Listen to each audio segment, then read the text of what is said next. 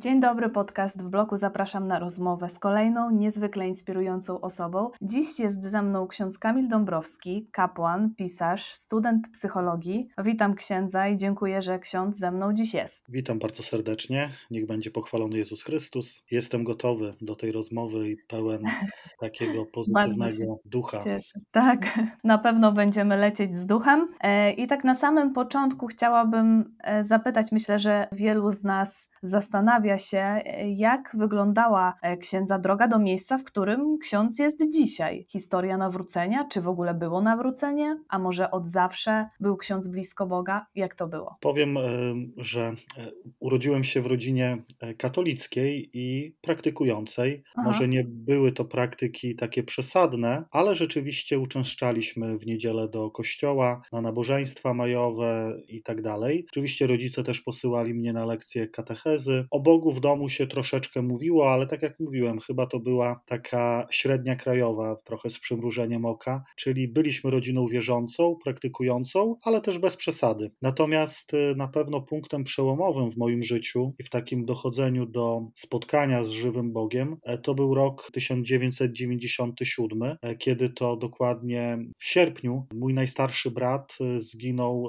w wypadku samochodowym. Miał wtedy 20 y, trzy lata e, i osierocił kilkumiesięcznego syna. Zostawił też oczywiście tutaj na ziemi piękną młodą żonę, ale chcę jakby opowiedzieć o pewnych okolicznościach tego wydarzenia, bo pamiętam, no to była już taka zaawansowana końcówka sierpnia, więc z kolegami udaliśmy się na działkę, troszeczkę pogrillować, no i spędzić ostatnie dni wakacji. I pamiętam, że wracałem w niedzielę dość późno, w sensie późno, no było tak po godzinie 20 i przed moim rodzinnym domem zobaczyłem zobaczyłem, że jest zaparkowanych bardzo wiele samochodów. To było takie bardzo zastanawiające, bo e, wiedziałem, że nie spodziewaliśmy się jako rodzina żadnych gości. E, nikt z członków rodziny też nie obchodził urodzin czy imienin, więc to było takie bardzo zaskakujące, wręcz e, niedorzeczne. Gdy się zbliżyłem już do bramki wejściowej na posesję, gdzie znajdował się mój dom, zobaczyłem po rejestracjach, że to są samochody moich wujków, ciotek, kuzyństwa, takiej rodziny, która bym powiedział zjeżdża się tylko wtedy, kiedy jest naprawdę jakaś bardzo ważna uroczystość. No i kiedy przekroczyłem próg mieszkania, to w oddali usłyszałem taki bardzo przejmujący płacz y, mojej mamy, więc w głowie zapaliła się kontrolna lampka, że no coś mhm. musiało się bardzo strasznego wydarzyć, skoro mama płacze, a jednocześnie aż tyle osób przyjechało. E, gdzieś tam w przedsionku mieszkania przechwycił mnie tata, e, który gdzieś na uboczu posadził mnie na swoich kolanach, e, no i powiedział, że o 17 E, wydarzył się tragiczny wypadek, e, że w tym samochodzie, którym kierował mój brat, było jeszcze e, moje młodsze rodzeństwo, bliźniacy. Ojej. Niestety mój najstarszy brat zginął na miejscu, najprawdopodobniej ratując pozostałych pasażerów, czyli zjechał mm. na pas obok, by uniknąć zderzenia czołowego, no ale niestety sam stracił życie. Dwójka rodzeństwa młodszego była wtedy w szpitalu, w stanie też takim bardzo ciężkim. Brat młodszy był nawet w takim stanie krytycznym, tak to można było nazwać, więc też nie wiadomo było, czy oni wyjdą w ogóle bez szwanku, czy przeżyją także ten wypadek. No i pamiętam, że te słowa taty no, były wtedy bardzo wielkim wstrząsem. To rzeczywiście mhm. było coś, jakby ziemia się e, zapadła pod moimi nogami. Tak. Oczywiście później to wszystko e, związane z pogrzebem, to były też bardzo traumatyczne, bardzo trudne doświadczenia. Po tym wydarzeniu no, moja mama e, trafiła też na bardzo długie leczenie bo załamała się mhm. nerwowo. Była to de tak. depresja bardzo, bardzo, bardzo silna, wymagająca nie tylko leczenia farmakologicznego, ale też pobytu w szpitalu, e, więc to był bardzo, bardzo ciężki czas. No i pamiętam, że wtedy po tym wydarzeniu zacząłem siebie samego pytać, gdzie był Bóg, bo mhm. przez te lata swojego dzieciństwa i taki początek bycia nastolatkiem nieustannie słyszałem o Bogu, który jest rzekomo dobry, który kocha, który miłuje który się troszczy. Natomiast moje codzienne doświadczenie było zupełnie inne, bo ja widziałem, prawda, kilkumiesięcznego syna mojego brata, który stracił ojca, widziałem młodą, piękną żonę, która no, praktycznie nie rozstawała się ze łzami, widziałem mhm. mamę, która jest chora na depresję, widziałem rodzeństwo, które bardzo długo wychodziło z tego wypadku i od strony mhm. psychicznej, i od strony fizycznej, więc mi się to bardzo nie kleiło. A że mhm. jestem raczej człowiekiem konkretnym i też takim racjonalnym, tak to mogę nazwać, więc y, w pewnym momencie powiedziałem do Boga, że ja tak dłużej nie mogę, że mhm. albo w jakiś sposób ty to wyjaśnisz, dasz jakąś odpowiedź, dlaczego tak się wydarzyło, albo ja po prostu odchodzę od ciebie, od takiego praktykowania, od nazywania siebie też osobą wierzącą, bo mi się jedno z drugim, mówiąc tak wprost, nie klei. Mhm. I pewnego wieczoru udałem się na taki bardzo długi spacer. Wewnętrznie rozmyślałem to, co się wydarzyło w moim życiu i w życiu mojej rodziny. I tak długo e, pielgrzymowałem, można by było powiedzieć, po ulicach Białego Stoku, że ostatecznie trafiłem na cmentarz farny, na grób mojego zmarłego brata. Mhm. Pamiętam, usiadłem na ławeczce, która już była tam postawiona, i wtedy właśnie przy tym grobie pierwszy raz szczerze zacząłem się modlić. Teraz oczywiście nazywam to modlitwą, bo wtedy mhm. pewnie tak bym tego nie nazwał, ale inaczej zacząłem do Boga mówić swoimi słowami, nie jakimiś e, formułami, których się nauczyłem na katechezie, czy których nauczyli mnie moi rodzice, ale pierwszy raz w życiu powiedziałem do Boga, że ja już tak dalej nie mogę, że albo dasz mi dowód na to, że istniejesz, że jesteś, że to wszystko ma sens, albo ja od ciebie odchodzę. Oczywiście mhm. troszkę bardziej była to rozbudowana formuła i może czasami taka bardzo ordynarna w niektórych momentach, ale po prostu powiedziałem to, co leżało mi na serduchu. E, Jeszcze w pewnym momencie się nawet przeraziłem tych słów, bo jakoś przyszło do mnie, że może e, nie powinno się tak otwarcie do Boga mówić, bo przecież Bóg to Bóg, Aha. nie? Więc trzeba mieć jakiś szacunek, respekt. E, I się trochę przeraziłem tej modlitwy i takiego wręcz wyzwania, które rzuciłem Panu Bogu. I z tego strachu, trochę lęku, trochę się tak skuliłem na tej ławce, jak takie małe dziecko, które jak coś przeskrobie, to chce się schować przed rodzicami. E, jak się skuli w taki kłębek, to myśli, że go nie ma i nie widać. I ja tak mhm. rzeczywiście schowałem głowę w swoje dłonie, tak się trochę skuliłem. Po kilkunastu sekundach, no już nie pamiętam jaki to był czas, wyciągnąłem ostatecznie tą głowę z tych dłoni i spojrzałem na pomnik mojego zmarłego brata. Mhm. E, to był nowy pomnik, niedawno postawiony i okazało się, że tam dosłownie kilka dni wcześniej e, jego żona e, wygrawerowała taki napis zaczerpnięty z Pisma Świętego, dokładnie z Księgi Pieśni nad Pieśniami. On jest trochę parafrazą tego fragmentu, ale on brzmi następująco, bo od śmierci silniejsza jest miłość. Ja mhm. pamiętam, że Czytałem to po raz drugi, po raz trzeci, po raz czwarty, bo od śmierci silniejsza jest miłość. I w pewnym momencie wydarzyło się coś, czego nie jestem w stanie wytłumaczyć racjonalnie, ale ja się czułem wtedy jak taka pusta, sucha studnia. I w pewnym mhm. momencie po tym parokrotnym przeczytaniu tego Słowa Bożego, do tej pustki ktoś zaczął wlewać takie doświadczenie miłości, pokoju, sensu, radości. Ja w pewnym momencie już nie byłem w stanie siedzieć na tej ławce, bo to do doświadczenie z sekundy na sekundę stawało się coraz bardziej intensywne, więc później zacząłem spacerować jakoś tak wokół tego grobu, ale to, na, to narastało. E, było tak silne, że ja już musiałem wręcz biec, więc w pewnym momencie zacząłem biegać po tych alejkach cmentarnych, ale to doświadczenie było z sekundy na sekundę coraz większe i wydawało się, że już w danym momencie jestem najszczęśliwszym człowiekiem na świecie, że już wszystko rozumiem, wszystko wiem, że, że Bóg dał mi od,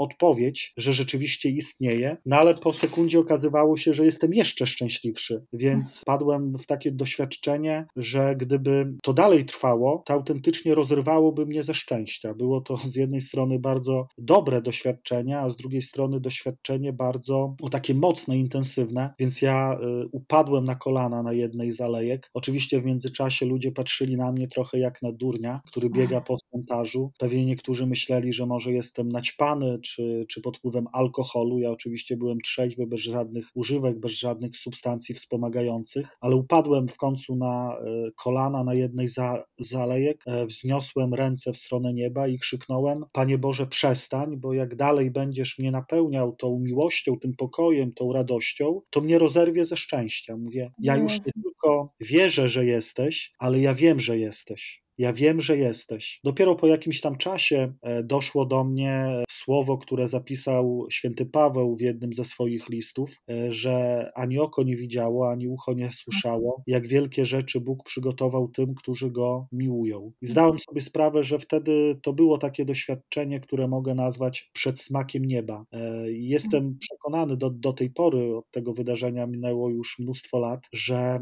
gdyby Bóg nam pokazał, jak bardzo nas kocha, to naprawdę by nas rozerwało ze szczęścia, w dosłownym tego słowa znaczeniu. Więc Pan Bóg e, dawkuje objawianie swojej mi miłości, bo e, nasze ciało nie jest po prostu do tego przystosowane. Dopiero kiedy przejdziemy do wieczności, w pełni zrozumiemy i w pełni pojmiemy, e, jak wielka jest miłość Boga ku nam. Hm. I to był początek. Pamiętam, że po tym doświadczeniu wróciłem do domu. Oczywiście nikomu nic nie mówiłem. Zresztą przez bardzo długi okres życia nie wspominałem o tym doświadczeniu nikomu, ale gdy położyłem się do łóżka, to zacząłem myśleć nad tym, bo to było coś fenomenalnego, co mnie spotkało tak. jeszcze kilkadziesiąt minut wcześniej. I Ale to już się mnie... uspokoiło? E, ten poziom e, szczęścia, który mówisz, że cię wypełniało, już trochę, że tak powiem, się obniżył, czy był nadal rosnący? To znaczy, kiedy powiedziałem do Pana Boga, że już wystarczy, Aha. że ja już nie tylko wierzę, ale wiem, że jesteś, to to doświadczenie zaczęło maleć. Za, zaczęło maleć. Tak samo jak wzrastało bardzo szybko, tak samo po tym wezwaniu do Boga zaczęło maleć. Więc kiedy już przybyłem e, z powrotem do swojego rodzinnego domu, to byłem mniej więcej na takim samym poziomie emocjonalnym, jak normalnie się czuję, prawda? Ale kiedy właśnie leżałem w tym łóżku, to też sobie zacząłem robić taką krótką analizę życia i jakiś taki wewnętrzny głos, y, wierzę już teraz z perspektywy czasu, że to był głos Ducha Świętego, mhm. natchnął mnie, że ja do tej pory bardzo źle się spowiadałem. To znaczy, y, nie wyznawałem wszystkich grzechów w sposób taki dosłowny, szczery. I doszło mhm. do mnie, że skoro e, Bóg jest tak wielką miłością, skoro Bóg jest tak bardzo dobry, e, to ja powinienem e, jak najszybciej się wyspowiadać. Oczywiście, jak już byłem w seminarium, to wiedziałem, że jest coś takiego jak spowiedź z życia, taka spowiedź generalna, ale wcześniej nie miałem o tym zielonego pojęcia. Jednak no, był taki strach, że nie pójdę do swojej rodzinnej parafii. Może nie byłem jakoś tam bardzo znanym osobnikiem w tej parafii, ale mhm. jednak czułem jakiś taki opór, bo tam był jakiś proboszcz, którego moja ro rodzina troszeczkę znała, był mój katecheta, opiekun ministrantów, bo też należałem przez pewien czas do ministrantów, więc myślę sobie, w Białymstoku jest bardzo wiele kościołów, pójdę gdzieś do centrum miasta, znajdę jakiś kościół, wyspowiadam się u nieznajomego księdza, najlepiej jak to byłby jeszcze jakiś starszy, przygłuchawy ksiądz, byłoby Aha. pewnie łatwiej. No i tak zrobiłem. Udałem się do centrum i trafiłem do takiego kościoła na ulicy Kraszewskiego, do kościoła pod wezwaniem Matki Bożej Fatimskiej. On wtedy jeszcze był w budowie, ten kościół. Tak wyrósł przede mną niespodziewanie, bo zmierzałem raczej w stronę katedry, ale akurat wcześniej napotkałem ten inny kościół. E, zobaczyłem, że nabożeństwa odbywają się w takim dolnym kościele, bo górny jeszcze nie był wykończony, więc schodzę do tego dolnego kościoła, rozglądam się i patrzę, że jest bardzo dużo ludzi. E, pamiętam, że to była środa, na dodatek w, no, w maju e, wydawało mi się, że to taki zwykły dzień. Myślę, no skoro tyle ludzi przychodzi na wieczorną mszę świętą bez jakiegoś tam wielkiego święta, to znaczy, że może mhm. tutaj pracują jacyś tacy do, dobrzy księża. No i zobaczyłem, mhm. że w trzech konfesjonałach spowiadają kapłani, ale myślę, zanim ustawię się w kolejce, to tak przejdę. Zajrzę. Tak, tak, i zajrzę. Dokonam takiego trochę duchowego castingu, e, który się nadawał do tego, żeby wysłuchać tej mojej spowiedzi z życia. No i zaglądam do swojego pierwszego, do tego pierwszego konfesjonału, no i ku mojemu zdziwieniu siedzi w nim e, proboszcz z mojej ro, rodzinnej parafii. No niewiarygodne. Tak, więc myślę sobie, nie, no na pewno u niego się nie będę spowiadał, bo przecież e, takie były ustalenia, że będę się spowiadał u kogoś, kogo nie znam. E, więc idę do drugiego konfesjonału, też zaglądam i rozpoznałem, że tam znajduje się mój katecheta. Więc myślę sobie, nie, no u tego też nie będę się spowiadał, bo to jest mój katecheta. No jak ja później będę na religii wyglądał, przecież spalę się ze wstydu, e, jeżeli on usłyszy, że przez ileś tam lat ukrywałem jakieś grzechy. Więc myślę, no jest jeszcze trzecia szansa, Panie Boże, na pewno jesteś, ja wiem, że jesteś, więc teraz bardzo Cię proszę, żebyś już w tym trzecim konfesjonale dał kogoś, kogo całkowicie nie znam. No i ku mojemu zdziwieniu w trzecim konfesjonale spowiadał przyjaciel mojego zmarłego brata, który został księdzem i mhm to był na tamtą chwilę jedyny ksiądz, e, którego znałem z imienia, w sensie do którego też mogłem zwracać się po imieniu, bo on był częstym gościem naszego domu, też troszeczkę pomagał rodzinie naszej, e, kiedy brat no, tak tragicznie zmarł, no ale mhm. też nasi rodzice znali go jeszcze jako nastolatka, no więc to był taki no po prostu kolega, nie? E, tak. Więc myślę, nie, no Panie Boże, to już y, nie znam praktycznie żadnego księdza w Białymstoku, a dałeś mi w tym kościele trzech, których znam e, całkiem nieźle, więc rzuciłem wsteczny bieg i zacząłem się wycofywać. Mhm. No ale kiedy już byłem w kruchcie tego dolnego kościoła, coś jakby wmurowało mnie w posadzkę i nie mogłem za bardzo zrobić kroku ani do przodu, ani do tyłu, więc przez chwilę mm, zatrzymałem się po prostu e, i poczułem po raz kolejny ten sam delikatny, subtelny głos wewnętrzny, który wtedy by przemówił do mnie i podczas tego doświadczenia na cmentarzu i później podczas tego rachunku sumienia przed snem. Kamil, zostań, zaufaj, tutaj się wow. wyspowiadaj. Więc nie Teraz mogłem którego się... wybrać? Tak, nie mogłem się oprzeć temu głosowi, bo do tej pory mnie nie zawiódł i zawsze e, był bardzo namacalny, mocny, ale też taki rodzący dobro. Więc stanąłem tak na chybił trafił w sumie. Pomyślałem, gdzie pierwsza kolejka się skończy, tam po prostu pójdę się spowiadać. E, no i wypadło patrząc od strony ludzkiej, najgorzej jak to tylko możliwe, bo spowiadałem się u tego przyjaciela mojego zmarłego brata. Mhm. E, pamiętam, że było mi bardzo wstyd, no i zdawałem sobie z tego sprawę, że on mnie poznał, mhm. bo kiedy wyznałem wszystkie grzechy, tak po imieniu, bez owijania w bawełnę, e, kiedy powiedziałem, no, że też niektóre grzechy ukrywałem ze strachu, z lęku, że nie chciałem się do, do niektórych rzeczy przyznać, no to on wtedy um, przez długi czas nic nie mówił. Więc więc Aha. to milczenie było bardzo takie dojmujące i przejmujące, no bo myślę, no zaraz zacznie się jakiś ochrzan, no zaraz zacznie e, krzyczeć, nie? Ale y, po tej długiej chwili ciszy e, padły takie słowa. Kamil, to była bardzo dobra spowiedź. Wow. E, po tej spowiedzi otrzymujesz od Boga czystą kartkę i od ciebie zależy, co na tej kartce zapiszesz. Coś e, pięknego. Dał mi pokutę i rozgrzeszył mnie. I pamiętam, że odchodząc od tego konferencji, konfesjonału e, czułem się mm, niezwykle lekko. Jakby hmm. ze mnie zeszło e, kilka ton takiego duchowego balastu. Ja wracając do ławki w kościele, nie wracałem normalnie, ale wręcz frunąłem. Pamiętam, że to było już tak, y, gdy zakończyła się Ewangelia i rozpoczęła się homilia, i dopiero wtedy zrozumiałem, dlaczego w tym kościele jest tak wiele osób i dlaczego są księża z parafii sąsiednich, bo to był odpust parafialny. To było 13 mhm. maja, mhm. E, czyli we wspomnienie Matki Bożej Fatimskiej. I ten kościół po prostu obchodził swój odpust. Stąd tyle mhm. ludzi i stąd kapłani z sąsiednich parafii, którzy spowiadali. Oczywiście już później w seminarium jakoś się nauczyłem tego, tego, że to tak funkcjonuje. Wtedy zupełnie nie miałem o tym zielonego pojęcia. No, tak. no i to był właśnie taki moment przełomowy, kiedy doświadczyłem w sakramencie spowiedzi bardzo konkretnie działalności Boga żywego, który nie ma względu na osoby i to od strony tego, który spowiada i od strony tego, który się spowiada. E, mhm. Więc no,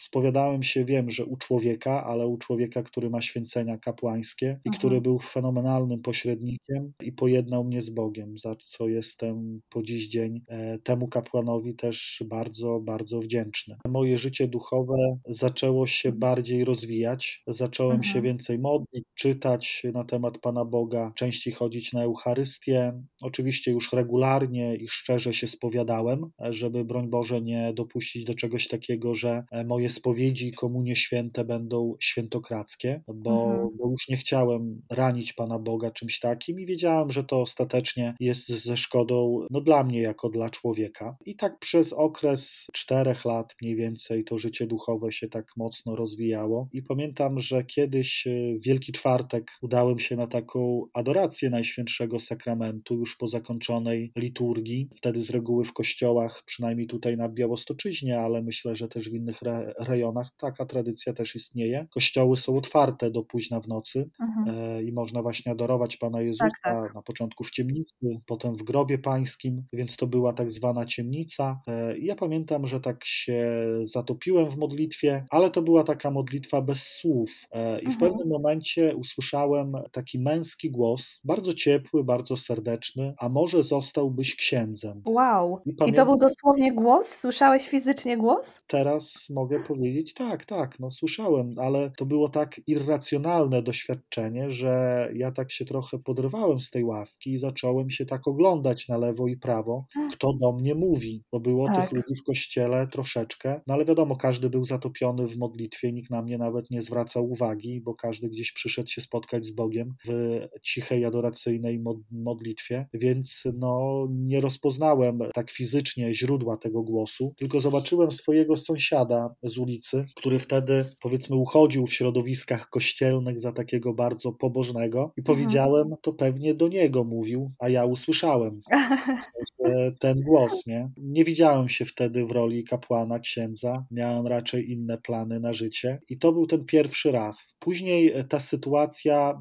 się powtarzała, tylko ona może już nie była tak fizycznie słyszalna, bardziej to były takie przynaglenia przy różnych okazjach, z reguły takich po, pobożnych, że takie przynaglenie do tego, by zostać osobą duchowną, ale ja zawsze to bardzo mocno bagatelizowałem, znaczy bagatelizowałem, spychałem to po prostu, nie chciałem tak, tak. jakby iść za tym, więc Pan Bóg, już patrzę z perspektywy czasu, wiedział, że musi przyjść z dużo większym kalibrem do mnie, żeby, żebym nie miał jakby wątpliwości i żebym naprawdę y, poszedł za tym głosem. I któregoś mhm. razu, też jest takie ciekawe, bo z reguły z technikum, w którym się uczyłem, wracałem towarzystwo towarzystwie kolegi, czasami jeszcze koleżanki, bo mieszkaliśmy na tych samych osiedlach, więc często praktycznie dzień w dzień wracaliśmy razem do swoich rodzinnych domów, ale tego mhm. dnia oni akurat mieli jakieś sprawy do załatwienia w centrum, więc wracałem sam do rodzinnego domu i mieszkam na Wygodzie, na takiej dzielnicy, na której znajduje się też dworzec fabryczny Białystok. Białostoczanie wiedzą o czym mhm. mówię. No i przechodziłem przez taką metalową kładkę, taki most nad torami i na tej kładce na schodach e, zobaczyłem leżącego człowieka, Aha. E, który był ładnie ubrany. Widać było, że jest to człowiek majętny, przynajmniej po stroju, ale mhm. najprawdopodobniej był e,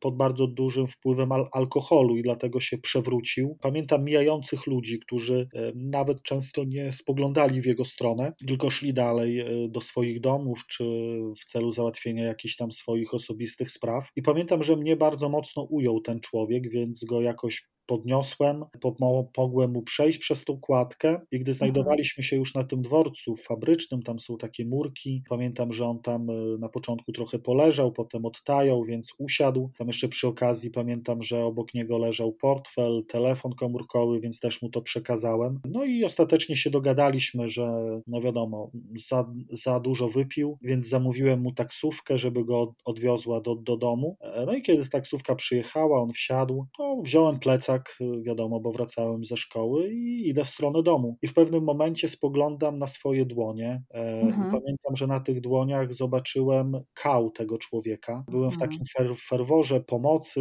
byłem taki no, pełen emocji, więc nawet nie zauważyłem, że ten człowiek najprawdopodobniej po prostu z racji tego, że był pod wpływem alkoholu, no też nie tak. E, regulował swoich podstawowych takich funkcji fizjologicznych. Ja przenosząc go go, pomagając mu wstać, po prostu się tym ubrudziłem. I to, co naturalnie bym powiedział, jest taką odrazą, bo wiadomo, że raczej e, człowiek, jeżeli chodzi o kał, to nie ma czegoś takiego, że jest to coś przyjemnego, miłego, tylko raczej jest to coś, co jest obrzydliwe samo w sobie, a tym bardziej jeszcze, jeżeli dotyczy co drugiego człowieka. Ale gdy mhm. spojrzałem na te swoje dłonie, to po raz kolejny odezwał się we mnie ten głos, który już wcześniej parokrotnie słyszałem, i wtedy Bóg przeszedł przeszedł do konkretu, zaproponował mi coś. Ja tutaj to cytuję, bo ja tak. to tak usłyszałem e, i ja wiem, że gdyby w ten sposób Bóg do mnie nie przemówił, to pewnie nie zostałbym kapłanem. Mhm. Jeśli chcesz wyciągać ludzi z gówna, to zostań moim księdzem. Wow. I pamiętam, że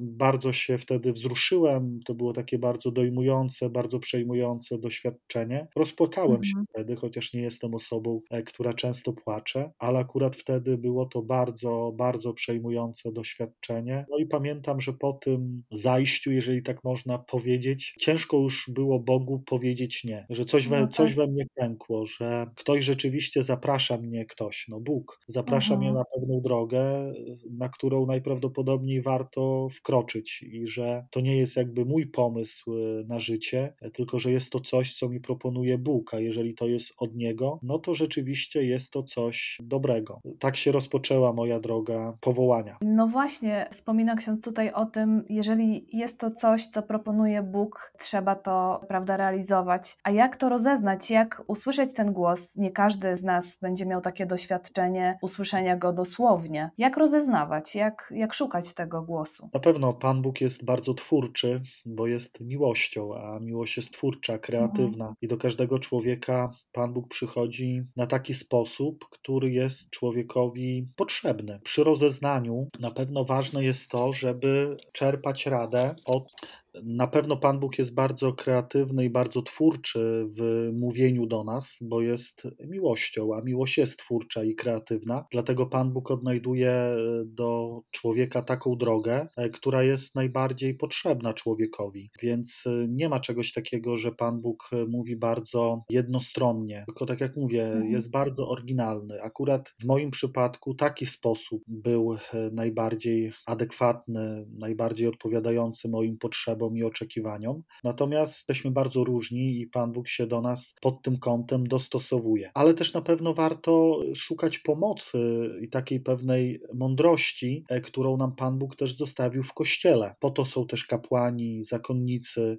siostry zakonne, e, żeby czasami e, skonsultować też pewne rzeczy. Jeżeli coś się rodzi w naszym sumieniu, jeżeli nam się wydaje, że że coś tak wewnętrznie słyszymy, że jesteśmy do czegoś przynaglani, zapraszani, to po prostu warto to skonsultować z osobą e, doświadczoną w tej dziedzinie. Powiem Mhm. tak trochę bardzo obrazowo, no jeżeli zepsuje mi się samochód, to wiadomo, że nie pojadę do, fry, do fryzjera, czy nie Mhm. pójdę do, do okulisty, tylko pojadę do mechanika, najlepiej do takiego, który się zna na tym konkretnym samochodzie. Tak samo w sferze duchowej. No, są specjaliści, którzy mogą mi pomóc, więc y, warto z tego skorzystać. E, w wielu e, świadectwach i także w świadectwie księdza e, jest ten jeden wspólny mianownik. Osoba nawrócona z ogromną miłością i fascynacją mówi, że poznała, doświadczyła Boga żywego. Co to znaczy? Kim jest ten Bóg żywy? Na pewno ja tutaj muszę odnieść się do swojego subiektywnego doświadczenia jest to takie doświadczenie, którym zdajesz sobie sprawę, że Bóg to nie jest jakaś ideologia, że to nie jest nawet tylko i wyłącznie zbiór pewnych zasad moralnych, ale że jest to ktoś y, żywy, ktoś realnie obecny. Trochę na takiej Mhm. zasadzie, na jakiej my się teraz spotykamy, prawda? Ja tobie coś opowiadam, ty coś do tego dopowiadasz, stawiasz mi, mi pytanie, ja próbuję Mhm. na to pytanie odpowiedzieć. Jest między nami Mhm. jakaś interakcja. Tak. Wiadomo, że możemy się spotkać, y, możemy, prawda, podać sobie rękę. No, jesteśmy żywymi istotami, dlatego między nami może zaistnieć jakaś relacja. I coś bardzo podobnego jest w tym stwierdzeniu spotkania z żywym Bogiem, że to nie jest Mhm. y, Bozia z obrazka, e, że to nie jest, prawda, Jezusek, który mieszka w kościółku, ale że jest to ktoś, e, kto realnie istnieje i ingeruje w moje życie. A czy uważa ksiądz, że można w jakiś sposób e, sprowokować takie poznanie Boga żywego? E, Na pewno to, co powiedział święty Augustyn kiedyś, że niespokojne jest serce człowieka, dopóki nie spocznie w Bogu. W każdym człowieku jest takie naturalne pragnienie e, spotkania miłości, dobra, pokoju. E, To jest nic innego jak pragnienie spotkania się z Bogiem. Czyli człowiek, jeżeli jest uczciwy też w nazywaniu swoich potrzeb, e, jeżeli jest też uczciwy w takim dążeniu do tego, żeby te potrzeby realizować w sposób mądry, to prędzej czy później do Pana Boga dotrze. Wiadomo, że te Mhm. drogi są bardzo bardzo różne, bo ja zawsze powtarzam, trochę korygując albo uzupełniając tą sentencję świętego Augustyna, że tak, niespokojne jest serce człowieka, dopóki nie spocznie w Bogu, ale dużo bardziej niespokojne jest serce Boga, e, dopóki nie zdobędzie serca człowieka. Że to poszukiwanie jest, bym powiedział, takie obustronne, że to człowiek szuka Boga, czasami nawet nie nazywając tego, czego szuka Bogiem, ale z drugiej strony to Bóg jako pierwszy szuka człowieka i każdego człowieka, bo tak jak powie święty Paweł, marzeniem Pana Boga jest to, by wszyscy ludzie zostali zbawieni, czyli by wszyscy ludzie doświadczyli żywego Boga, bo tym jest właśnie zbawienie w Jezusie Chrystusie. Nie zawsze jesteśmy świadomi tego, że ta pustka, którą często odczuwamy w życiu, wynika właśnie z tego, że szukamy Boga. O tym wspominał też bardzo często Shin na niedzielnych mszach nie zawsze widać tę pewność co do tej realnej obecności Boga, którą słychać w świadectwach, w relacjach, w tym, co ksiądz mówi. I od razu kojarzy mi się tutaj taki przykład. Moja znajoma, która od e, kilkudziesięciu lat mieszka w Stanach, powiedziała mi ostatnio: e, Słuchaj, w tych kościołach jest taki smutek, ta atmosfera mnie to przeraża. Może coś w tym jest. Rzeczywiście nie widzimy tego Boga żywego, kiedy idziemy na mszę świętą w niedzielę. Ja bym tutaj powiedział, że w życiu duchowym na pewno bardzo istotne jest też zrozumienie tego, że są pewne etapy takiego wtajemniczania w relacje z Bogiem. E, bym powiedział, że nawet na pewnym etapie życia duchowego e, człowiek, który się prawidłowo rozwija, też nie potrzebuje takich duchowych fajerwerków, że mhm. bardziej jakby już poznaje Boga wewnątrz siebie, aniżeli w takich znakach zewnętrznych. Chociaż oczywiście cały czas człowiekowi wierzącemu towarzyszą też takie znaki zewnętrzne. Nie zawsze są one spektakularne, więc taka może trochę wymijająca ta moja odpowiedź, ale idzie mhm. o to, że kiedy przychodzimy na Eucharystię, to tak naprawdę przychodzimy do miejsca, które jest w jakiś sposób dla osób, e, które bardziej chcą Boga doznawać wewnątrz, niż na zewnątrz. Mhm. Tak jak to było w pierwotnym kościele, że msza święta, a szczególnie ten moment konsekracji i moment przyjęcia komunii świętej, był tylko i mhm. wyłącznie dla tych, e, którzy byli wierzący. Mhm. Chociażby tak e, jeszcze od, odniosę się do liturgii. Dzisiaj mamy takią, taki moment w liturgii, który nazywamy modlitwą wiernych. Dlaczego mhm. to się nazywa modlitwą wiernych? Bo w pierwotnym kościele e, właśnie mm, czytania Ewangelia to był ten moment liturgii, który był jakby dostępny dla wszystkich, a szczególnie dla katechumenów, czyli dla tych, którzy chcieli się przygotować do przyjęcia chrztu. Natomiast po Ewangelii, po homilii, bramy kościoła, jeżeli tak można powiedzieć, były zamykane i pozostawali na liturgii tylko wierni, czyli tylko ci, mhm. którzy przyjęli chrzest i w swoim życiu żyli wedle zasad Ewangelii. I modlitwa wiernych to już właśnie był ten moment e, zarezerwowany dla tych wiernych, ale oczywiście trzeba to dobrze zrozumieć, nie? Czyli tak. jakby Eucharystia była dla osób, które są już e, bardziej doświadczone w wierze. Mhm które jakby mhm. wiedzą, o co tak naprawdę w tej wierze chodzi. I to wszystko troszeczkę się nam pomieszało. Wiadomo, że tego już nie odwrócimy, kiedy y, chrześcijaństwo stało się religią państwową w Cesarstwie Rzymskim, a potem wręcz taką obowiązującą wszystkich obywateli imperium. Mhm. I wtedy troszeczkę ta jakość zmalała, tak? bo chrześcijanami stawali się nie tylko ci, którzy chcieli naśladować Chrystusa, ale także ci, którzy w jakiś sposób musieli być tak. chrześcijanami, bo to zamykało możliwość chociażby robienia awansów państwowych. No i wiadomo, jeżeli to jest religia państwowa, no to lepiej być chrześcijaninem niż nim nie być. I wtedy tak. na pewno spadła jakość chrześcijaństwa. Pokłosie mhm. tego jest na pewno też po dziś dzień, że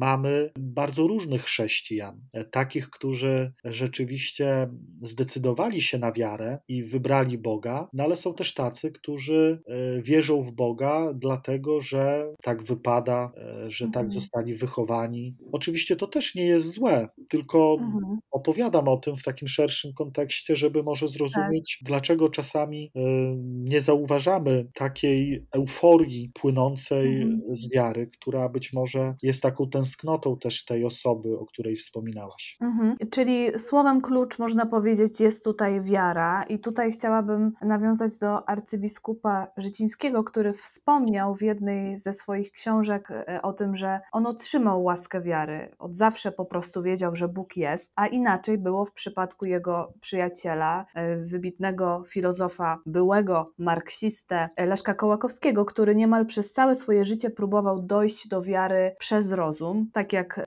Edyta Stein. Wniosek jest jeden: rozum nie wyklucza wiary i odwrotnie. Czy dobrze mówię? Oczywiście jest to bardzo piękne pokazanie, że to dochodzenie do Pana Boga y, przez wiarę jest też bardzo różnorodne. Y, stąd y, tak trochę zrobię dygresję do słuchaczy. Pamiętajcie, że nigdy też nie wolno się porównywać, bo mhm. nieraz właśnie słuchając takich, powiem po młodzieżowemu, wypasionych świadectw, e, możemy mieć takie kompleksy, że no kurczę, no, no u mnie nic takiego się nie wydarzy, albo nic się takiego mhm. nie wydarzyło, nie? No to jestem gorszy, jestem mniej kochany przez Pana Boga. Absolutnie. Pan Bóg naprawdę wie, jak do człowieka przyjść. To jest też często związane z tym, do czego później Pan Bóg też nas powołuje. Ja Aha. najprawdopodobniej miałem takie do, doświadczenie żywego Boga wiele razy, bo moim zadaniem, moją misją jest to, żeby tego Boga żywego bardzo odważnie głosić i w środowiskach tak. ludzi wierzących, i w środowiskach ludzi niewierzących. Więc najprawdopodobniej, gdybym ja nie miał takiego do, doświadczenia, e, to byłoby mi bardzo trudno stawać w takim Bożym autorytecie i nieraz mówić do ludzi, którzy są jak ściana. To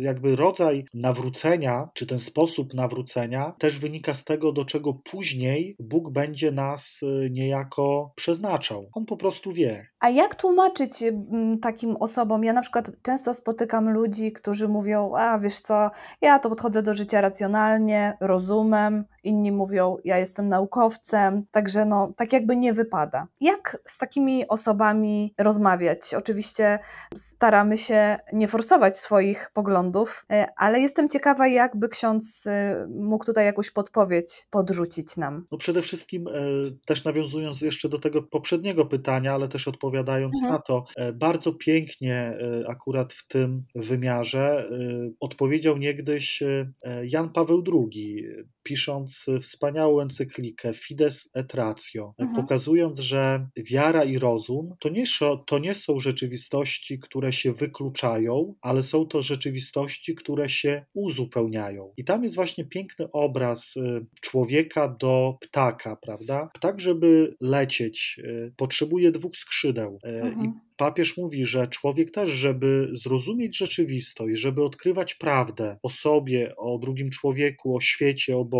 potrzebuje dwóch skrzydeł: e, skrzydła rozumu i skrzydła wiary. E, to tak jak idziemy na płytę lotniska i widzimy samolot, który ma jedno skrzydło, raczej taki samolot nie budzi zaufania i nikt o zdrowych zmysłach do takiego samolotu nie mhm. wejdzie. Więc ja bym przede wszystkim pokazywał taką pewną komplementarność, bo samo doświadczenie nawet żywego Boga, bez obróbki takiej rozumowej, intelektualnej, też może doprowadzić do bardzo wielu wypaczeń. I Dokładnie. przecież y, mamy tego przykłady w kościele i katolickim, i prawosławnym, i protestanckim wiara bez rozumu e, naprawdę może być ślepa i może stać się taką ideologią, która przestanie rozwijać człowieka, a zacznie go wręcz zamykać w jakimś takim religijnym mhm. getcie. Dlatego mhm. rozum jest też niezwykle ważny i trzeba go używać. Zresztą e, my, jako katolicy, nie mamy się czego wstydzić, jeżeli chodzi o rozum, bo tak uzasadnionej wiary jak katolicyzm nie ma. Naprawdę mhm. jest e, mnóstwo różnego rodzaju prac i filozoficznych, i to teologicznych i wynikających też z badań archeologicznych na temat Pisma Świętego, które na tyle, na ile tylko można, uwiarygadniają naszą wiarę, że to jest głowa mała. I trzeba też wspomnieć o wybitnych noblistach, naukowcach, którzy mówili, że jest to niemożliwe, żeby świat został stworzony przypadkiem, że to była zdecydowanie ręka boska. Wszystko jest zbyt idealne. Oczywiście, czasami, jeżeli ktoś jest naukowcem, może nie nazwie tego Bogiem, ale na pewno, tak. jeżeli jest jest uczciwy, e, to zda sobie z tego sprawę, że nauka nie jest w stanie wyjaśnić w sposób absolutny i ostateczny istnienia świata. Że mhm. musi być jakaś, y, nazwijmy to językiem filozoficznym, e, praprzyczyna, czy pierwsza przyczyna, która w jakiś sposób wprowadziła ten świat w ruch, e, w pewną harmonię, w pewien porządek. Nawet dzisiaj nauki fizyczne, które no, tworzą różnego rodzaju koncepcje, teorie, tak naprawdę dochodzą do takiego przekonania, że więcej o świecie nie wiemy niż wiemy, mhm. że świat jest tak wielką tajemnicą, że nawet dla najbardziej bystrych umysłów e, jest to coś, czego nie są w stanie rozwikłać. I tutaj tak. jest właśnie to pytanie, no to co jest przyczyną tego wszystkiego? Tylko, że dojście nawet do takich wniosków e, to jeszcze nie jest wiara, bo wiara mhm. to jest te osobowe spotkanie z Bogiem, ale to jest właśnie te rozumowe doprowadzenie, że, że musi być coś więcej, a bym powiedział, musi być ktoś więcej, prawda? Otóż to. A jeżeli nie argument rozumu, często niewierzący stosują taki, wiara jest dla ludzi słabych, którzy nie potrafią sobie radzić w życiu. Jakby ksiądz to skomentował, bo jest to, uważam, absolutnie niezgodne z tym. I jacy są chrześcijanie w praktyce? Uważam, że nie jesteśmy ludźmi słabymi. A jak ksiądz to widzi? Oczywiście, masz stuprocentową rację. To jest takie wypaczone patrzenie na e, katolików, na chrześcijan, e, że to są ludzie słabi. Ludzie, którzy w ten sposób oceniają e, katolików, no, mają bardzo taki redukcyjny ogląd rzeczywistości. To, co pamiętam jeszcze z wykładów z logiki, jeden z podstawowych błędów logicznych, który się popełnia w ocenie rzeczywistości, to po łacinie jest pars pro toto, czyli że całość ocenia się przez pryzmat części. To trochę tak, mhm. tak, jakbym wyszedł na boisko piłkarskie, zerwał źdźbło trawy, które akurat jest wyschłe i, po, i powiedział, ta murawa mhm. jest niedobra do tego, żeby rozegrać tutaj mecz. I mi się Dokładnie. wydaje, że często e, ten błąd jest popełniany też przy ocenie mentalności katolików, tak? Jakby wyrywa się z mhm. kontekstu pewną rzeczywistość i myśli się, że, że tacy są wszyscy. Dokładnie. A pozostając e, w temacie e, wierzący, niewierzący, e, jako kapłan i psycholog, prawie, tak? Bo już ksiądz jest przy finiszu, czy jak wygląda sytuacja? Jestem, no udało mi się zaliczyć sesję, jestem na drugim semestrze czwartego no roku. No to już bardzo blisko, czyli już prawie psycholog. Chciałam zapytać, czy widzi ksiądz różnicę między osobami wierzącymi, a tymi, które parcie odrzucają Boga, jeżeli chodzi o ten aspekt psychologiczny? I tutaj też odwołam się do tego, co mówiliśmy wcześniej że ważne jest właśnie to połączenie wiary i rozumu. Jeżeli człowiek mhm. wierzy i wierzy też w sposób rozumny, no to tak, to wtedy widzę dużą różnicę e, między osobami wierzącymi rozumnie i osobami, które nie wierzą w Pana Boga. Już tłumaczę o co mi chodzi, bo mhm. e, chociażby no, jestem człowiekiem, który się jakoś tam nawraca, wierzę w Pana Boga i używam rozumu. I jedną z podstawowych zasad życia duchowego jest to, że łaska buduje na naturze. Czyli jako człowiek wierzący, ale i rozumny, tak, chcę być obdarzany łaską Pana Boga. Przyjmuję sakramenty, modlę się, bo wiem, że łaska Boża, jak to nas uczono e, przed pierwszą komunią świętą, jest do zbawienia koniecznie potrzebna. Chcę tej łaski, mhm jak najwięcej, żeby ten bak mojego serca był nieustannie wypełniony tą łaską. Ale właśnie rozum mi podpowiada, że ta łaska buduje na mojej naturze. A jeżeli jestem mhm. człowiekiem, który wychował się w domu, gdzie był nadużywany alkohol, jeżeli powiedzmy, będąc nastolatkiem, byłem jakoś tam wyśmiewany przez kolegów, tak, szykanowany w jakiś sposób, mam jakieś kompleksy na swój temat, no to wiadomo, że ta moja natura jest w jakiś sposób podziurawiona. I teraz mhm łaska Pana Boga płynie. Ja się spowiadam, ja przyjmuję komunię świętą, ale ta łaska e, ma właśnie ten podziurawiony bak. Znaczy nie tyle łaska, tylko ten bak mojego serca jest podziurawiony, więc ta łaska wpływa do tego baku, ale jednocześnie przez ten bak wypływa, bo tam jest dziura, to jest jak durszlak. Mhm. Jeżeli powiem, słuchaj, idź napełni durszlak wodą, no to jest to robota no, bez sensu, bo durszlak ma pełno dziurek i, i nie nabierzesz do durszlaka wody. Musisz wziąć tak. jakieś wiadro czy miskę Nie? I teraz właśnie, jeżeli ja mam świadomość tego, że, że potrzebuję czasami też i konsultacji psychologicznej, czasami konsultacji e, jakiejś psychiatrycznej e, i łatam tą swoją naturę, pracuję nad sobą, no to staję się też dzięki łasce lepszym, piękniejszym, mądrzejszym człowiekiem. A jaki jest wpływ psychologii na duchowość? Można coś takiego zbadać? Na pewno takie badania są częste, natomiast ja znowu bym się odwołał do Słowa Bożego, parafrazując znowu troszeczkę słowa z listu do Tesaloniczan, znowu święty Paweł. Tam jest takie stwierdzenie: Niech duch dusza i ciało bez zarzutu zachowają, zachowają się na przyjście Pana naszego Jezusa Chrystusa. Czyli tłumacząc to trochę z polskiego na polski, niech psychika, ciało i duch zachowają się na przyjście naszego Pana Jezusa Chrystusa. Hmm. Czyli, że celem życia chrześcijańskiego jest zadbanie o te trzy sfery. Właśnie to jest też fenomen chrześcijaństwa i objawienia Bożego, że objawienie Boże pokazuje człowieka w całości. Nie w sposób znowu redukujący do jakiejś sfery, tylko pokazujący człowieka w całości, holistycznie, jak tak dzisiaj się często mówi. Człowiek tak. to jest ciało, człowiek to jest psychika i człowiek to jest duch. Czyli ty i ja mamy sferę cielesną, mamy sferę psychiczną i mamy sferę duchową. I teraz mhm. mamy o każdą z tych sfer dbać. Więc y, są oczywiście rzeczy nadprzyrodzone, jak sakramenty święte, jak modlitwa, jak mm, nowenna pompejańska i tego typu, bym powiedział tak trochę w cudzysłowie, duchowe wspomagacze. To wszystko jest nam mhm. potrzebne, ale to też nie załatwi wszystkiego, bo modlitwa tak. modlitwą, łaska łaską, ale ja mam też zadbać o swoje zdrowie psychiczne i o swoje zdrowie cielesne. Jeżeli będę dbał tylko o sferę duchową i liczył na to, że Pan Bóg zajmie się resztą, jakby tak nadprzyrodzony, w taki nadzwyczajny sposób, no to wydaje mi się, że to jest wystawianie, że to jest wystawienie Pana Boga na próbę i, i jest to coś takiego bardzo negatywnego. Prawdą jest, mhm. że Pan Bóg może wszystko i może uzdrowić człowieka z choroby psychicznej i może człowieka uleczyć z choroby cielesnej, ale Pan Bóg też y, stworzył e, specjalistów do tych dziedzin.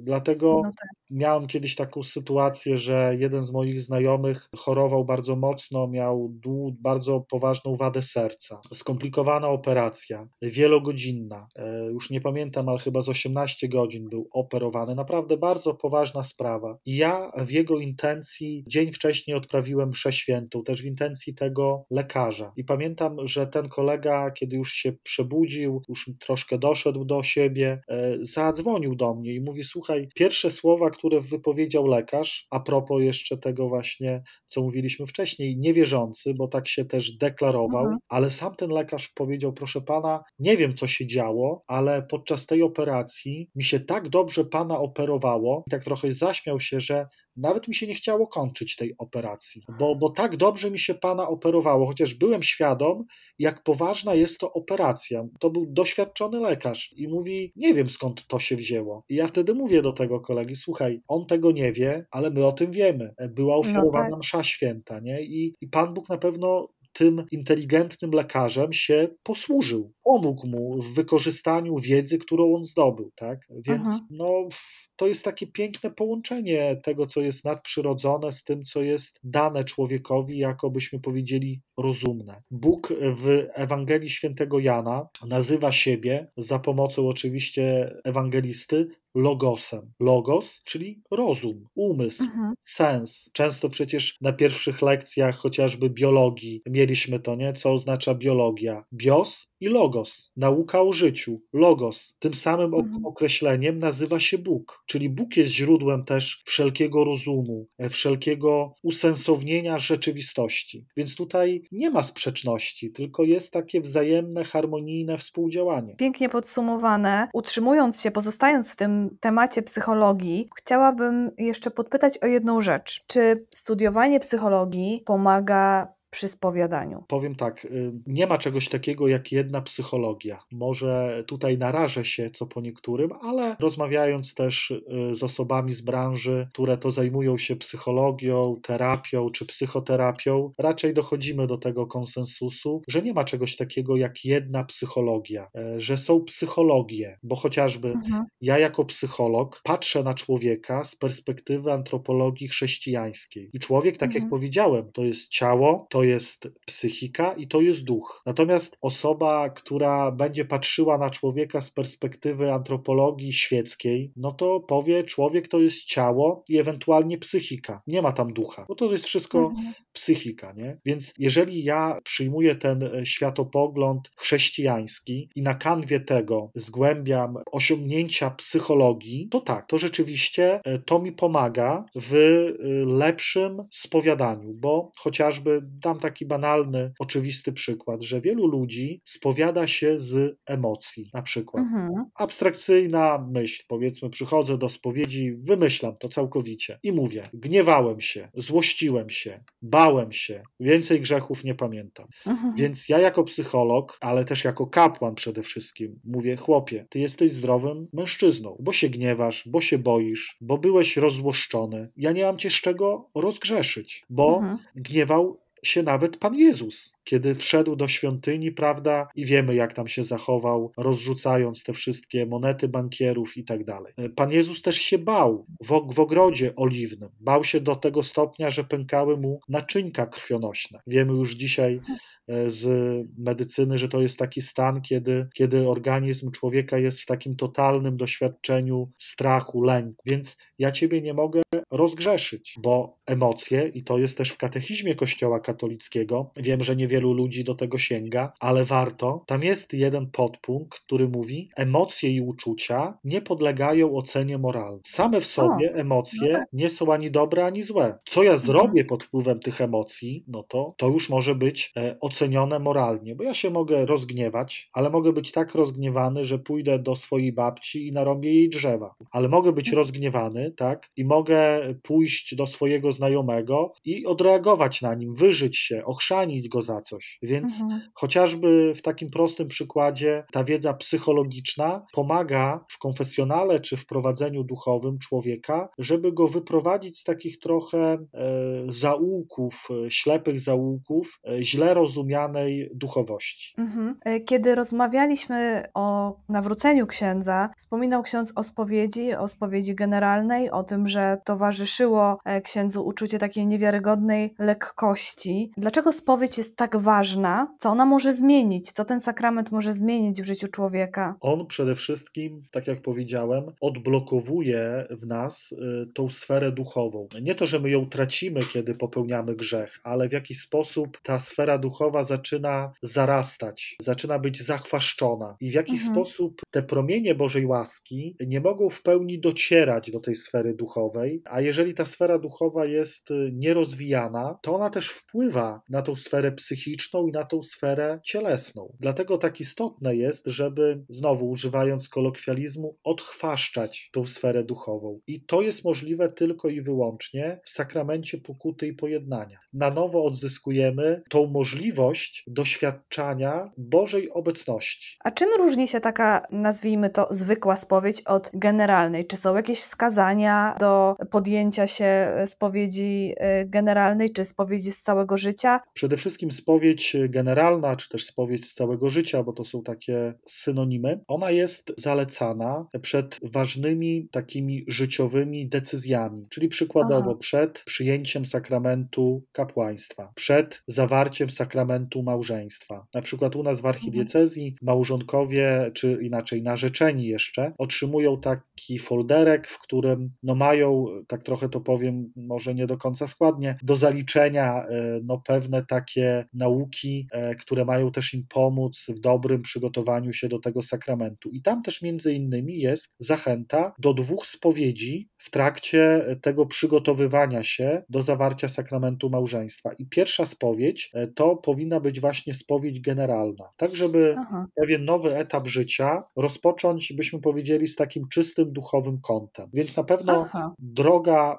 powołania to jest ten moment, kiedy z takiej spowiedzi należy skorzystać. Poza tym też osoby, które no, wracają do Pana Boga po wielu latach, e, które gdzieś mhm. tam e, no, średnio się z tym Panem Bogiem przyjaźniły. E, dobrze, żeby dokonały takiej spowiedzi. Na pewno od, odradzam tego typu, taki typ spowiedzi osobom, które są skrupulantami. Są to z reguły bardzo wrażliwe, bardzo dobre, bardzo piękne osoby od takiej strony wewnętrznej, no ale niestety mają taki też wewnętrzny defekt, efekt, że wyolbrzymiają pewne rzeczy. I wtedy tego typu spowiedź e, może być dla takich osób zgubna, bo, bo wtedy mhm. okaże się, że wszystko de facto, co zrobiły albo czegoś nie zrobiły, jest grzechem. Spowiedź generalna e, jest pewnym dobrem Kościoła, ale też trzeba używać, tego, trzeba korzystać z tego narzędzia w sposób mądry i roztropny. Mówimy o spowiedzi, ale jest wielu ludzi, którzy w ogóle nie chcą pójść do kościoła, bo na przykład nie lubią jakiegoś kapłana. Tłumaczą, że modlą się w domu. Innym wytłumaczeniem jest jestem wierzący, a nie praktykujący. Jak to w ogóle skomentować? Na pewno mm, wiara, która jest wiarą niepraktykującą, no nie jest wiarą, ja bym powiedział, dojrzałą. Może nie, nie zaryzykowałbym takiego stwierdzenia, że jest to nieprawdziwa wiara, ale wiara dojrzała to jest wiara, która przeradza się praktykowanie. To jest naturalna mhm. konsekwencja. Nie da się kochać na odległość. Nie da się budować relacji z kimś, z kim się nie spotykam. A tym są przede wszystkim praktyki religijne, bo praktyki religijne to nic innego jak możliwość kontaktu e, z Bogiem, w którego wierzę i któremu wierzę. Stąd no jest to coś e, no, nienormalnego, kiedy mówię, że jestem wierzący, ale, ale nie praktykuję. Coraz częściej słyszy się o apostazji, a przynajmniej o planach danych osób odejścia z kościoła. Czy człowiek, który dokona tego aktu, może jeszcze wrócić na łono kościoła, czy to już jest definitywne? Tak naprawdę w sensie ścisłym akt apostazji nie jest wypisaniem się z kościoła jako takiego, jeżeli mówimy od strony duchowej, bo mhm. Mm, do kościoła y, niejako jesteśmy włączeni w momencie chrztu. Jeżeli przyjąłem chrzest, nawet jeżeli byłem niemowlakiem, ale moi rodzice się na to zdecydowali i wyrazili zgodę, no to chrzest wywiera na duszy człowieka niezatarte piętno przynależności do Boga i do Kościoła. Więc y, nie da się tego wymazać, nie da się tego jakoś tak trochę w cudzysłowie powiem uprać, żeby to znik zniknęło. E, apostazja polega na tym, że ja się wypisuję niejako z widzialnych struktur Kościoła, czyli mhm. bym powiedział, przestaję być od strony prawnej parafianinem danej parafii, no i w jakiś sposób też y, e, mówię przez ten krok, że nie chcę też być y, pochowany po katolicku, że nie chcę, aby ksiądz przychodził y, z tak zwaną wizytą kolędową, że te widzialne struktury e, przestały mnie interesować. E, ale oczywiście e, zawsze jest możliwość powrotu. Dopóki żyjemy, dopóki mamy świadomość, możemy, tak jak dobry łotr na Golgocie, powiedzieć: Panie, zgrzeszyłem, Panie, zbłądziłem, Panie, podjąłem złą decyzję i dlatego wracam. Czy świat opanował kryzys chrześcijaństwa? Wspomniany Kołakowski powiedział, że nie wierzy w śmierć wiary religijnej i kościoła. E, że jest przekonany, że wiara należy do fundamentów naszego istnienia. Oczywiście, to jest zdanie bardzo mądre człowieka, który wiele w życiu przeszedł e, i tych pozytywnych mhm. rzeczy, i tych takich negatywnych. Ja Dokładnie. się pod tym stwierdzeniem podpisuję i z całą pewnością nie możemy też patrzeć na chrześcijaństwo i na wiarę e, tylko i wyłącznie przez pryzmat Europy bo rzeczywiście tak. Europa e, w niektórych no, obszarach rzeczywiście jest taką pustynią duchową, ale e, wiara i chrześcijaństwo w wielu krajach rozwija się bardzo pięknie, chociażby mało się o tym mówi, jak fenomenalnie chrześcijaństwo, a szczególnie katolicyzm, jak katolicyzm rozwija się w Korei Południowej. E, mhm. Co, I co ciekawe, tam przeważającą taką cząstką tego kościoła są mężczyźni. W Polsce się nieraz mówi, że mamy kościół e, żeńsko-katolicki, tak. nie rzymsko-katolicki, tylko żeńsko-katolicki. Tak chociażby w Korei Południowej e, kościół katolicki jest zbudowany na mężczyznach. I chociażby o takich mhm. informacjach się często nie mówi, a przecież Korea Południowa jest to bardzo dobrze rozwinięty kraj, e, który e, jest bogatym krajem, bardzo rozwiniętym gospodarczo, przemysłowo, e, a mimo to w tym kraju katolicyzm ma się bardzo dobrze. Podobnie jest na hmm. Filipinach, podobnie jest w wielu krajach Afryki, w Ameryce Południowej. Mi się wydaje, że niektóre obszary Europy być może tracą takie korzenie chrześcijańskie, ale za to w innych obszarach to chrześcijaństwo zaczyna przynosić fenomenalne owoce. Pięknie powiedziane. Już tak na zakończenie chciałam zapytać, podsumowując, co daje księdzu życie z Bogiem? Życie z Bogiem nadaje mi pewien kierunek działania, bo ja nie jestem też człowiekiem idealnym, ja też jestem tym, który korzysta ze spowiedzi, też upadam, też grzeszę, natomiast wiara w Boga daje mi właśnie ten właściwy kierunek, że nawet kiedy gdzieś tam się ubabram w jakimś złu, kiedy nawet podejmę jakieś niewłaściwe decyzje, to wiem, w którym kierunku powinienem podążać, żeby z tego wyjść. I wiara jest takim też zapewnieniem, że jest nade mną chroniąca ręka Ojca, dobrego Ojca, który, e, który mnie błogosławi. Czasami też skoryguje i za to też mu coraz bardziej dziękuję, że czasami potrafi tak po Bożemu tym palcem pogrozić, przestrzec, ale to wszystko, co czyni, czyni z wielką miłością. I to jest też takie bardzo kojące, dające mi też poczucie, poczucie pewności, że, że nie jestem w tym życiu sam, tylko że, że idę z kimś, kto, kto wie też, jak to życie należy przeżyć. A jakie są księdza plany na najbliższą przyszłość? Czy możemy się spodziewać fajnych akcji na mediach społecznościowych, bo jest ksiądz aktywny na Instagramie? To znaczy, jestem też na Facebooku e, i na Instagramie. Aha na tych dwóch e, społecznościach jestem e, aktywny. Mhm. Tam staram się też zamieszczać różnego rodzaju komentarze do Słowa Bożego, czy wiersze, które też piszę, które też są inspirowane Bogiem i, i drugim człowiekiem. I w ten sposób też e, ja jestem odpowiedzialny za Białostocką Szkołę Nowej Ewangelizacji w Białymstoku. I jako mhm. szkoła organizujemy bardzo wiele wydarzeń. Staramy się oczywiście w świecie realnym to mhm. realizować, więc zapraszamy do Białego Stoku Czasami jesteśmy też poza. Białymstokiem na różnego rodzaju e, duchowe eventy, na kursy ewangelizacyjne. Super ale też na rekolekcje pogłębiające wiarę. Też w ramach szkoły funkcjonuje teatr ewangelizacyjny, który mhm. E, mniej więcej raz w miesiącu wystawia sztuki, e, które przybliżają też do Pana Boga. E, poza tym na pewno jestem już na ukończeniu dwóch książek. Jedną książkę mhm. piszę, czy już raczej napisałem, bo ona jest składana z taką panią Ewą Grodzką. E, wraz tak. z jej mężem Wojtkiem e, już od dwóch lat organizujemy takie duchowe eventy dedykowane małżonkom. Premiera będzie w październiku. No i jestem już też na ukończeniu takiej książeczki, e, która będzie komentarzem do poszczególnych niedzielnych Ewangelii na cykl trzyletni, mhm. bo w kościele mamy rok A, rok B i rok C więc tak, udało tak. mi się napisać do każdej z niedziel e, taki komentarz, e, który ma, mam nadzieję, pomóc Super. lepiej zrozumieć Słowo Boże. Trzymamy kciuki, będziemy informować na bieżąco o nadchodzących premierach i publikacjach. Dziękuję bardzo księdzu za rozmowę i mam nadzieję, że będziemy mieli okazję nagrać coś jeszcze nie jeden raz. Bardzo serdecznie dziękuję za zaproszenie i za to, że nawet w tym świecie wirtualnym, w świecie social mediów nie ma przypadków, że nawet i przez te media tak. Pan Bóg potrafi działać.